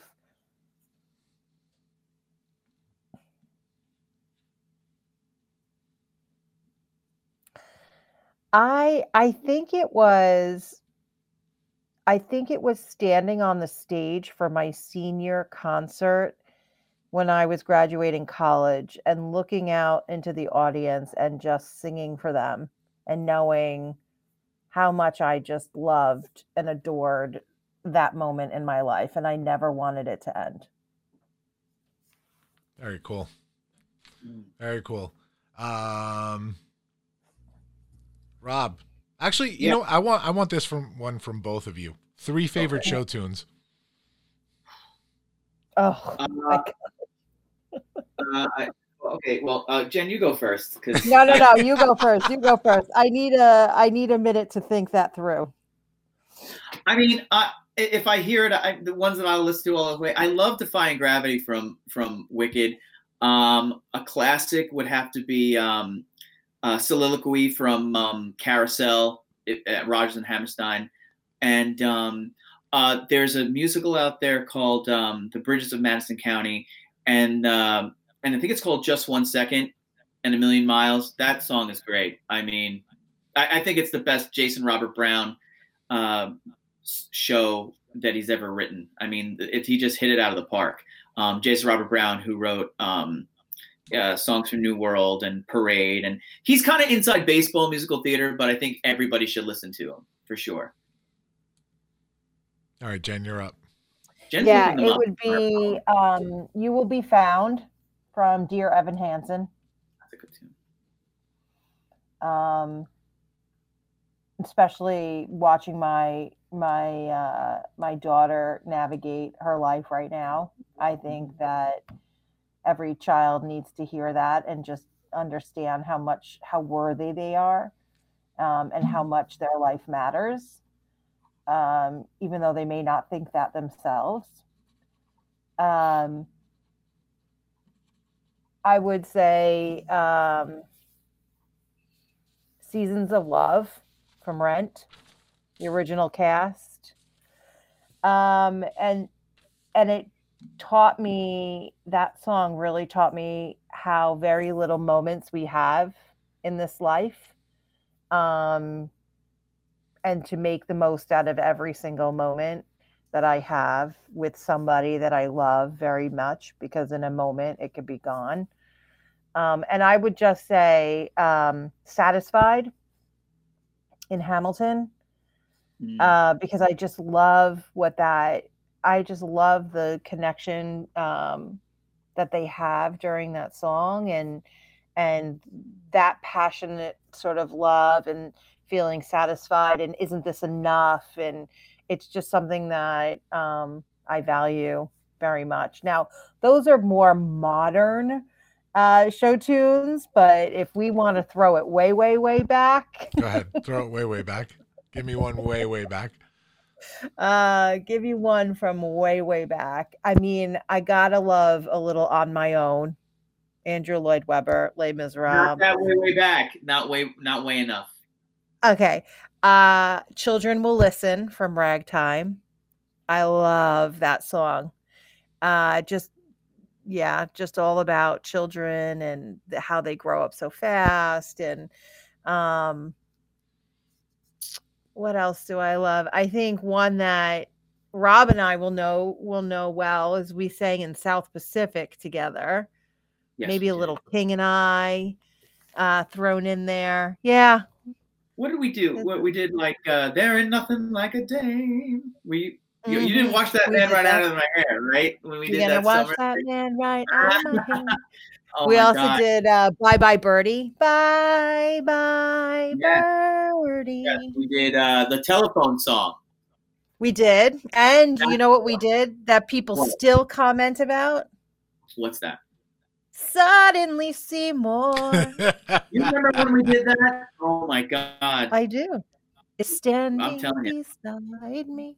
My Yes. daughter just oh, did you were so good year. at the dentist. It You were was so good at at the the dentist, Robin. It was so good. I, God, if I had a nickel for every time somebody's mother told me that, you know, I knew you were gonna do this because you were the dentist. Oh my God, with that accent, and it always sounded the same. Yeah, yeah, yeah. I love it. All right, last one, guys, uh, and you can you can share this one. Uh, three goals for sanity is overrated. The three big goals. Like, what are you trying to do with this thing? Oh, um, you know, worldwide takeover. World domination. world domination um and and and making it making it a source of our you know our lives you know so Yeah. it would be you know you do it for fun but of course we talk about doing it for business so certainly finding a way for it to be a uh a vehicle for us you know and our and and and getting out there and helping people and uh telling people our story and and connecting with the our audience would you uh, jen jen help me with this one Yeah. Goals goals for me for sanity would be to continue to talk until people stop listening. you Mhm. know continue to just bring people the content and the conversation that they need to hear um, allowing people to feel like they are not alone. Um, uh, of course monetizing and and getting into all the right platforms. I'd love to be recognized on iheartradio's top 100 podcast list. Uh, yeah we need a that's a- blue check jen. I think we need a blue check. That would be great if Yeah, you have an check, in baby. with iHeartRadio. Um, you know, and and allowing it to provide us the pathway to bring on great guests. We've had uh, a bunch of wonderful guests so far, and I feel like in this year too, we have another bunch of wonderful guests lined up, and it can only go up from here. So, Amazing. those are my goals. guys thank you so much for joining me this was an incredible incredible conversation uh, and first of all thank you for for jumping in to this episode um you know i know this was a little more last minute than than i had wanted to have you guys on here but you saved me this week because motherfuckers always cancel. I hate when people do that i hate it You know, so much it happened Well, we It were happened. the B plan. Thanks for letting everybody know we were the B plan. So Stop that's it. okay. You can tell everybody that you were already I already spoke to you about being guests on this thing. You just came in a little sooner than than planned. So thank you for that. Thank you for being here, guys. I had a great, great time. Uh, I'm gonna throw you in the green room for two minutes just so I can do an outro and then we'll talk. All right. Okay. all right sounds good Much love. Thanks. Damn it, that was a good one. Aren't those good people? Aren't those good people? You got to check out that podcast, guys. Everything's going to be in the show notes. Sanity is overrated. Spotify, Apple Podcasts, iHeart, all of it. Check them out on on stereo. Check them out on social media. Follow them. They have some great content as well that comes out, and they let, really let you be a part of the show. I don't let anybody be a part of the show except our guest. I don't want any of your feedback. No, I'm just kidding. Um, all right, let's hop into our clubhouse segment, and then we'll wrap it up. All right. Time for another clubhouse segment.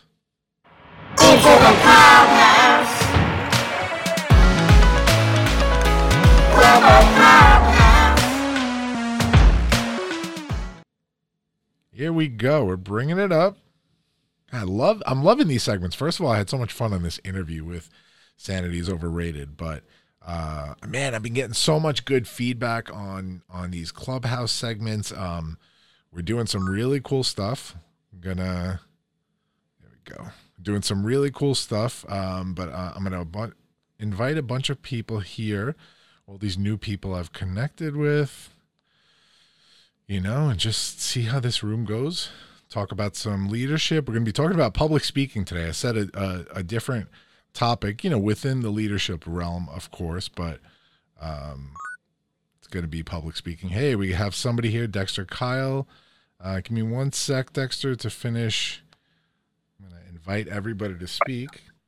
Here we go. All right, let's. Uh, so, guys, I just want to give preface this a little bit. This is an episode of the Launchcast podcast. It's a leadership uh, podcast, and we do a clubhouse segment every week. So I want to preface this by saying that uh, we do record um, everything in here. So if you're not cool with being recorded, you could totally jump out of the room or hop back into the audience or, or not speak. If you're cool with being recorded, uh, you will be on the newest episode of the Launchcast, which goes live next Monday uh, morning. And uh, you guys can share, DM me, follow me, and share any links that you'd like to share um, in our show notes, and I will post them. Uh, I know SG that's here uh, was one of our clubhouse members uh, last week, and, and we posted her stuff. So welcome back, SG. But let me start with Steve. Steve, tell us a little bit about yourself.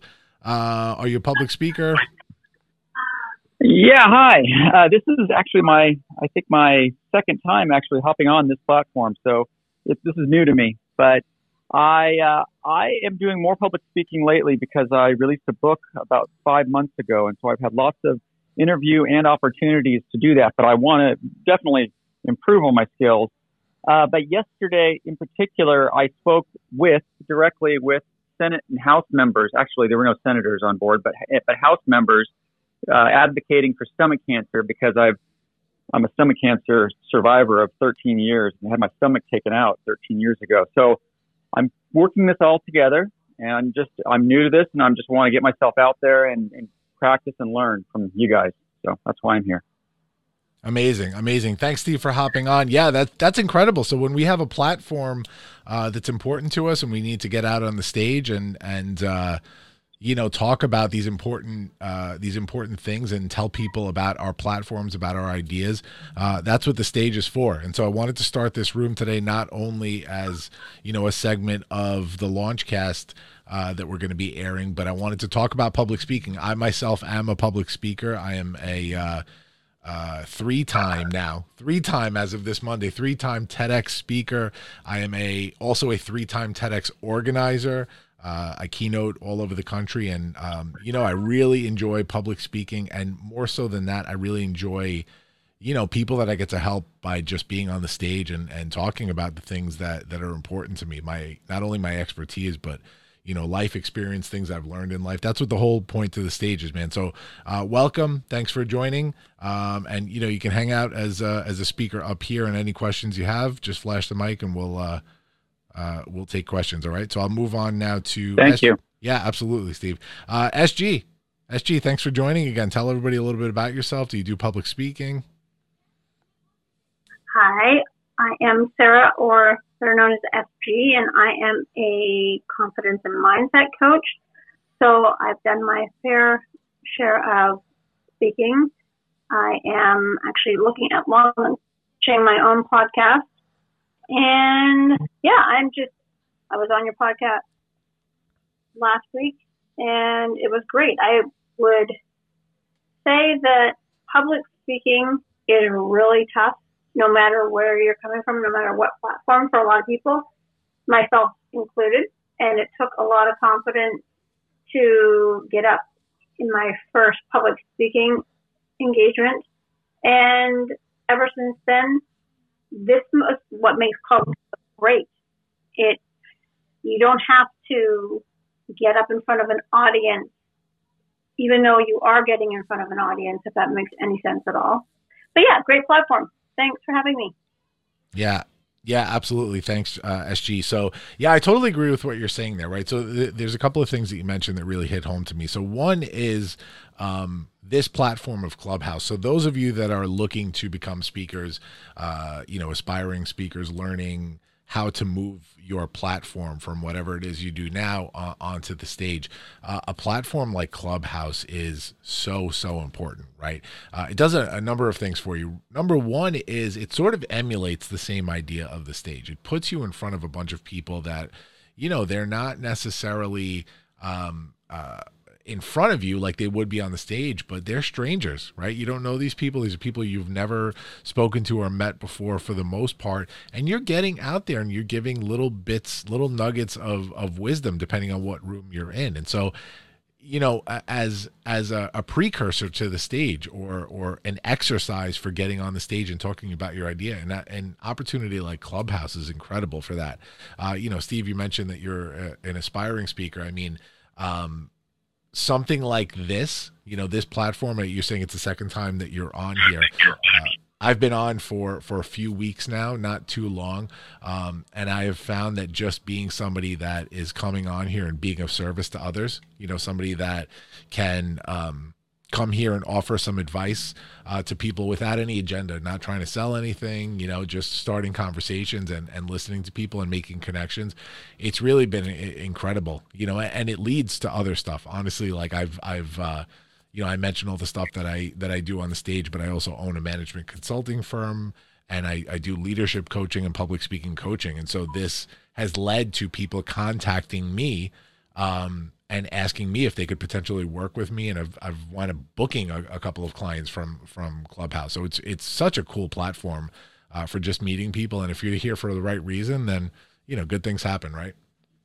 Yeah, exactly. Well, my many many people have told me that I should do a TEDx, and so and that to me is is like the holy grail for what what I'm looking to do and what you've done it three times. You said so that is just fascinating. I need to, and so I'm just sitting here to figure out how I can refine my story and get it out there. And uh, and and here, I, I mean, I literally used to have panic attacks 20 years ago when it would when I would have to speak in front of people, and, and for whatever reason, after in the last 10 years after my terrible situation that I had, now my anxiety has dropped significantly. And not that I'm not nervous, but it's just good to understand that everyone goes through something similar like that Absolutely. before speaking. But yeah. Yeah, absolutely. Yeah, I, would be happy to, to give you any kind of feedback that you're looking for. Just uh, check out my profile, follow me, and then maybe DM me on Instagram. It's at Launchpad CEO on all platforms. And any kind of feedback that you're looking for, I, uh, hopefully I could help you out. All right, buddy? I just followed you, so thank you. Thank you, buddy. Yeah. Let's move on to Dwayne. Dwayne, what's up, buddy? What, tell us what you do, uh, why you're here, what, what kind of uh, advice you're looking for here. Hey man, I'm doing pretty good over here in Boise, Idaho. Um, I'm not. I wouldn't say that I'm a, a, a public speaker per se. I've hosted a couple different podcasts. The art of flow conversations have been something that's really intrigued me, and and like the spontaneous speaking, I, I really enjoy being able to to engage in conversations with people that have a different perspective than the one I have currently. And, uh, you know, I, I'm not sure I'm looking for any advice per se, but I hear a lot of things that turns out like to be big, big, uh, life changing statements that like one of my first coaches, she said, you should start a blog. And, and, uh, and, and turns out like I've been working on a blog that that was the result of a conversation that she had with me with not even really thinking anything of it that has been like a huge therapeutic outlet. I'm, I'm an advocate for recovery of alcoholism and addiction. And I, I have spoken in front of audiences before, and, and uh, yeah, I don't know. I just I, I want to be able to add as much value to to every person that I've come into contact with, and just to be able to do that without without any expectation of every, anything in return. So Yeah. I'm not always the best at that, but that's the goal. No, I appreciate that, man. That uh, you know, coming here and coming to this platform as a person of service is is incredible, and we appreciate that. So hopefully, we could add some value here with these conversations, and you know, stick around and, and add anything you'd like to. Uh, Greg Reid just popped back in, guys. Uh, good opportunity here. This is Greg, Dr. Greg S. Reid, right here, the man, the myth, the legend. He's the author uh, uh, of Three Feet from Gold and and a, about a million and a half other books, and and he's my friend, and he's a public speaker. And uh, Greg, welcome, buddy. Thanks for being here. Absolutely. So it's interesting getting the speakers together. Uh, one of the topics we were going over earlier about getting stages and how you land them and why we keep seeing the same people every single time we pop up on these podcasts or you see them on the internet or you see them on YouTube. And I realized it came down to a simple little four step process. And I decided to pop on here for five minutes and share it with you. If you're good with it, George, I'll share with what I learned that opened up the doors for me to speak on the stages from the Pentagon to United Nations. Yeah, please, buddy, share away. All right. So this is something they don't teach, and I wish they did. And it cost me 130 grand to learn this because I got frustrated. I kept seeing the same people every time you see these flyers. You see the same faces, and it came down to the most successful people follow this four steps. Those who follow it succeed in public speaking. Those who don't fail. I know it's a big statement, but you'll understand when I'm done. Step one is they come up with something called a name and a hook. And it's like a fish's mouth that pulls you in and grabs your attention. And so many people just want to talk rather than grab attention. So when I did my first book, it was called The Millionaire Mentor. So let's say I went to a networking event and people said, Hey, my name's Bob. I'm a doctor. Who are you? I said, I'm Greg. They call me the Millionaire Mentor. What? Right? It pulls them in. They'll ask a question. Step two is your elevator speech. But what people really want to know, who you are, what's your message, why are you an expert, and why should I give a shit? This is so important. Who you are, you know, what's your message, why are you an expert, why should I care?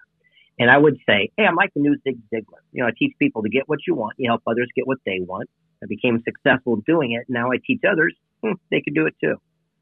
Who am I? Greg the Millionaire Mentor. What's my message? To get what you want, help others. Why should you listen? Because I've been successful doing it. Why should you care? Because I'm going to teach you the same thing. Step three is your essay version. And that's where you show your expertise in action.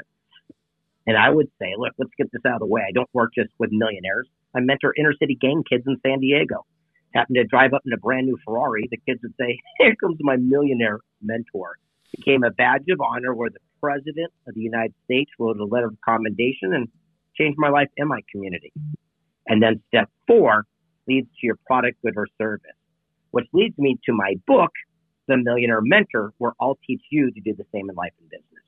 Look at that. Look how that all that lines up. Imagine calling the local TV show and saying, "Hey, put me on your morning news. Who are you? I want to help people." That's awesome, but there's no real thing there.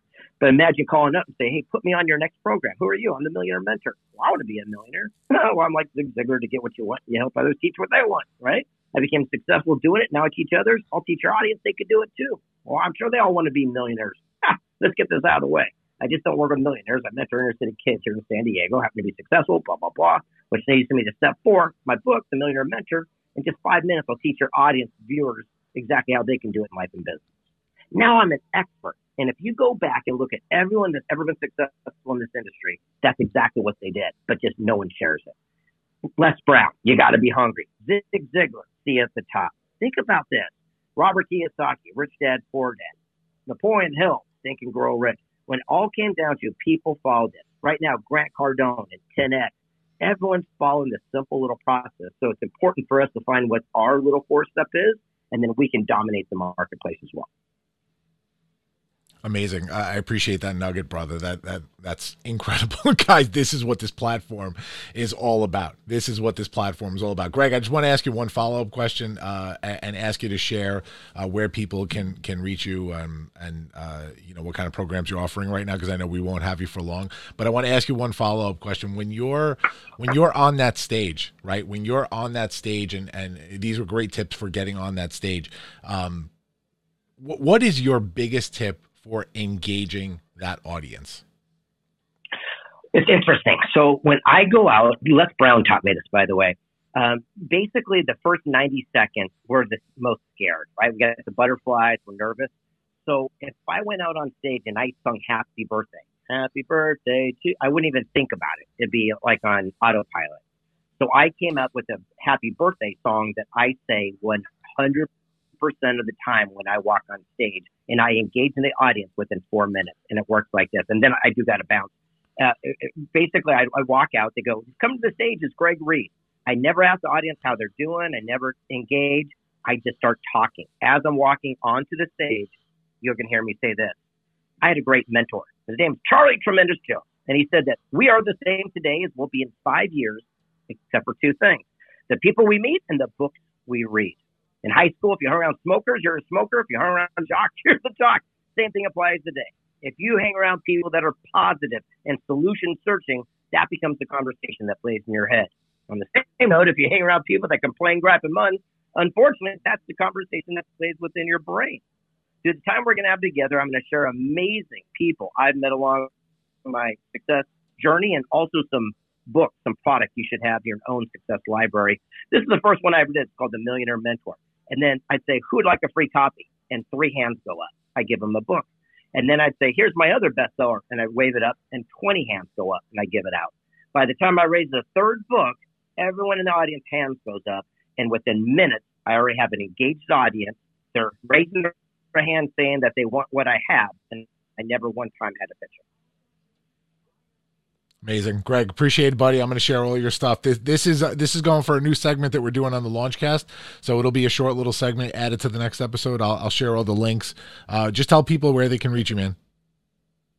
Uh, just follow me here. And most importantly, I look forward to seeing you, George. I cannot wait till we do a TEDx together. And Steve's on here, a good buddy of mine, too. Love this cat.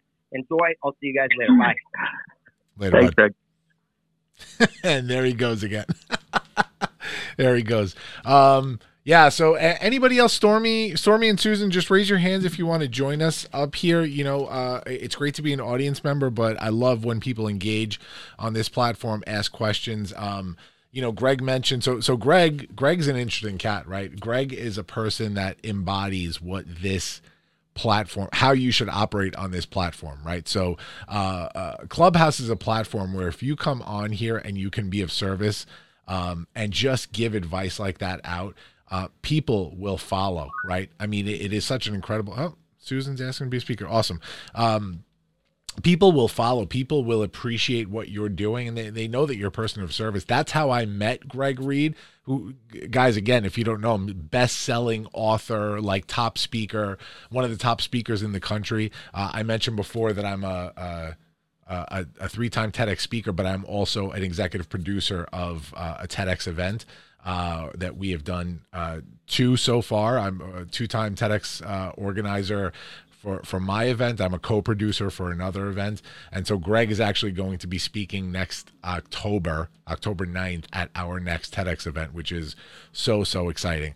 Um, you know, people people like Greg that come in here, this dude can charge a lot of money for advice. Same with my company and what I do. I charge a lot of money for what I do.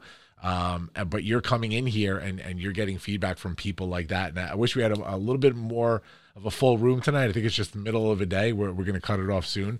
Um, but yeah, that's what this thing is about. So, any other questions, guys? Uh, we can talk public speaking now. Any type of feedback, advice you're looking for, I'm here uh, to answer any questions. And I think this will be a really helpful segment for the Launchcast podcast. So, go ahead if you have any questions. Hey, George and Steve and Stormy. This is Sue TK.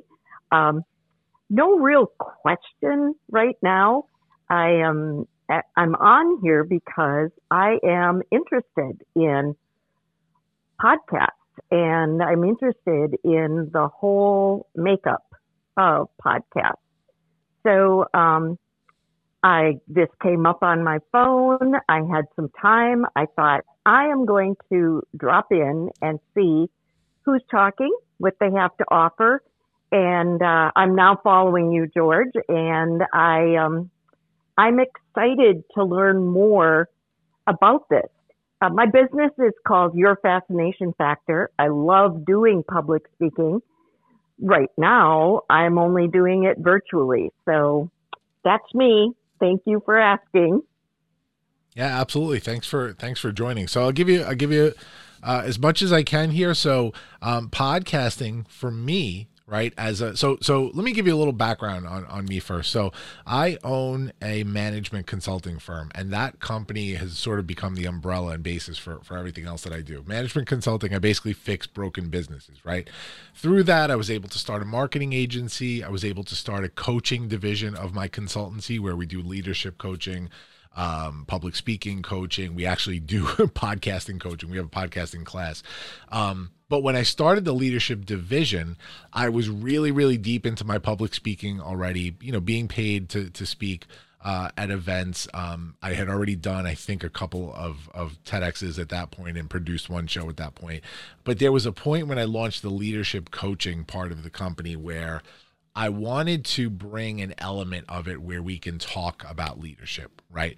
And so I came up with uh, the notion that if I build a podcast as a platform to be able to disseminate some of the leadership concepts that I do. I didn't build it as a platform to go and and say like hey um, this is going to be a thing that's going to get me on the radio and i'll make a ton of money or whatever. It, w- it was never about that. It was just an extension of my leadership division leadership coaching division uh, but I put a lot of thought into it. You know, I, I it was six months before I pulled the trigger on it after doing a tremendous amount of work putting the show together from an equipment technical aspect, uh, from a logistics aspect for interviews, from um, a physical aspect, building a studio in my office, uh, and then of course from a content aspect, building a podcast that I would be proud of, that is worthy of the the type of work that I do and and put out.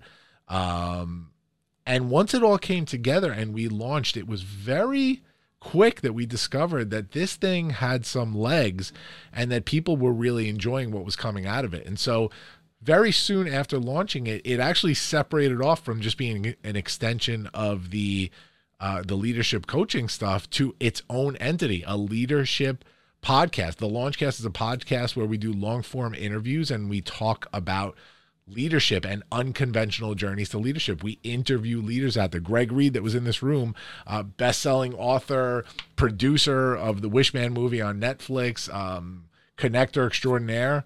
Uh, he was a guest on my podcast, one of our one of our favorite episodes, right? And um, people like that have come and they've told us their unconventional journeys to getting to the leadership position that they're in now, and people dig it. Um, people uh, became fans of the show, and the business of the show became its own business in and of itself right? We have sponsors for every episode. It's a it's a whole thing. So if you wanted to pick my brain on podcasting sue um, i'm always willing to talk. Just you know follow me on instagram. I think you said you did um, and and dm me and we can we can chat. We can set up a zoom. But um you know this is uh this is a it's an enjoyable business. We're live on here now on the podcast. As i mentioned the in the in the notes here to the uh, the clubhouse room, and and I'm going to reiterate as I said a couple of times during the episode, we are recording now, and this is going to be part of episode 207, our next episode that goes live on Monday. So.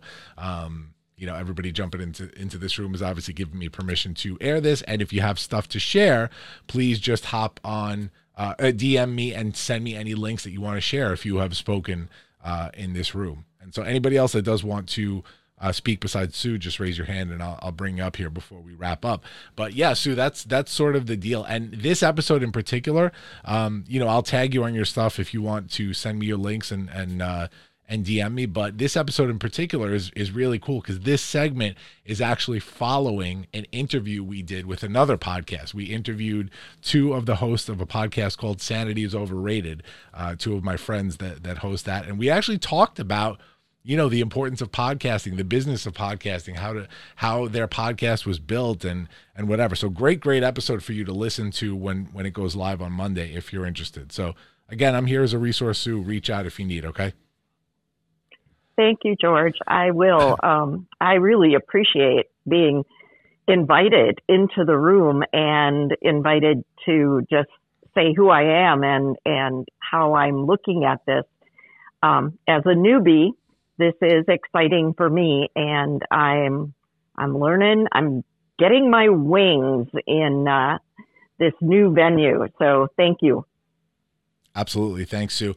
Uh, I'm going to wind up closing out this room because no more questions. Nobody else is raising their hands. We had a nice 26 minute segment here that we're going to add to the new episode of the Launchcast. So, guys, again, reach out to me, DM me uh, if you have spoken.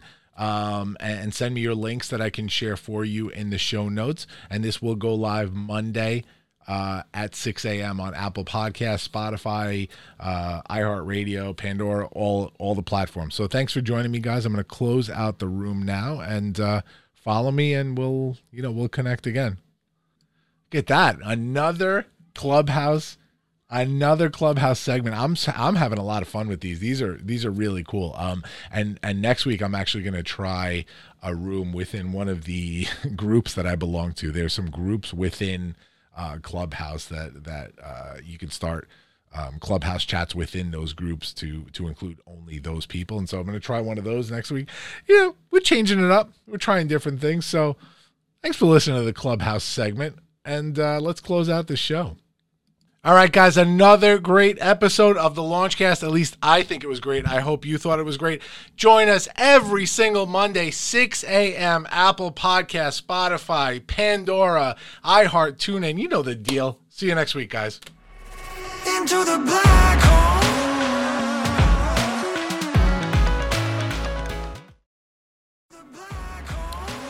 Thanks for listening to the Launchcast today. Please make sure to subscribe to this feed wherever podcasts are available. Follow me, George Andriopoulos, at Launchpad CEO on Facebook, Twitter, or Instagram. And make sure to visit our website, guys, thelaunchcast.com. Looking forward to the next episode. See you soon, guys.